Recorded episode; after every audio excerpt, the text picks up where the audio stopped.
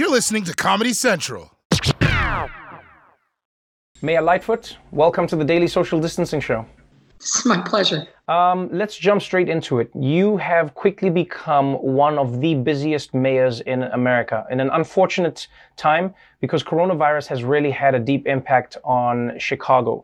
The coronavirus, as we've seen, is having a disproportionate impact on communities of color. African Americans are dying at higher rates. I think 70% of the people who have died in your area are black, whereas only 29% of the population is black.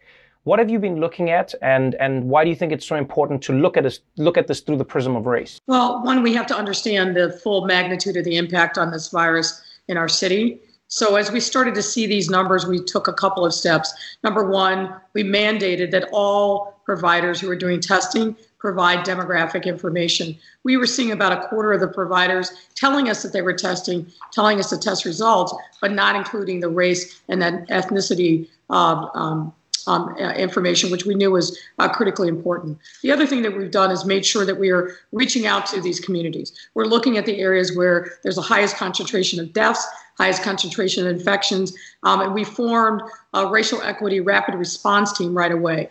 That is taking a model of kind of community based medicine that has been effective in a particular area of the city and then expanding that model to include uh, public health folks, people on the ground uh, in neighborhoods, everything from the pastors to the block clubs. Uh, we've got street intervention workers who normally are working on stopping violence We've now enlisted them uh, in this effort and really trying to be as hyper local as we can. We know that um, while we're a city of neighborhoods, each of them is unique in its own ways and they have their strengths and they have their challenges. So we've been learning even more about the nuances uh, of neighborhoods, particularly when you're talking about black and brown neighborhoods, and so what supports they need to be able to bring people into the healthcare system, educate mm-hmm. about the virus, and bringing people help um, is what we've really been about. You've been about that in, in more ways than most leaders have because you were you started actually driving around telling people, literally telling people to get back into their houses, to go back home when people weren't taking it seriously. This was on the ground mayoral work. And um, some of the PSAs that you started releasing were some of the funniest that I didn't I didn't think were real until I realized they actually came from you. One of my favorites was telling all the kids who are still going out to play basketball, your jump shot is not going to improve. Stay home.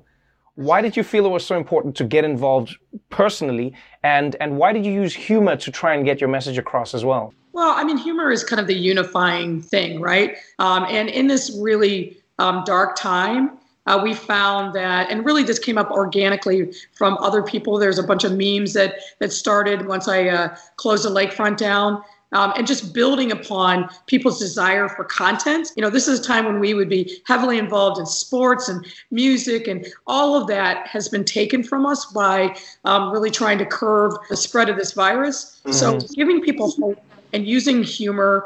Um, it's a great way to kind of break through the noise and reach people. That's I just think it's important for the mayor not to just be um, seen behind the TV screen, but to mm-hmm. be out in the community safely, of course, um, but to be present. One, one of the policies you've implemented in Chicago um, truly stood out for me. And it was highlighted by an issue that I think a lot of people overlook during this time. And that is people who are trapped indoors or in houses or in any type of abode with family members who may be abusive, specifically women. We've seen domestic um, abuse rates skyrockets all over the world and you you've launched an interesting initiative. You know, um, Lyft and Uber are helping in this. Um, what are you doing, and why did you feel that you had to do it in the way that you did? Well, look, we know that domestic violence is a problem in the best of times, and we were concerned about seeing an uptick.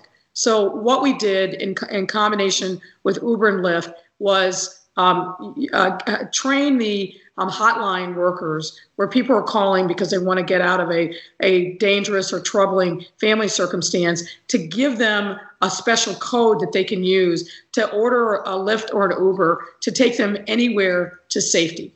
Um, it's a it's a very simple and straightforward thing, but we thought that that was really important. We didn't want the absence of a ride to be a reason why somebody felt compelled to stay in a dangerous um, domestic situation.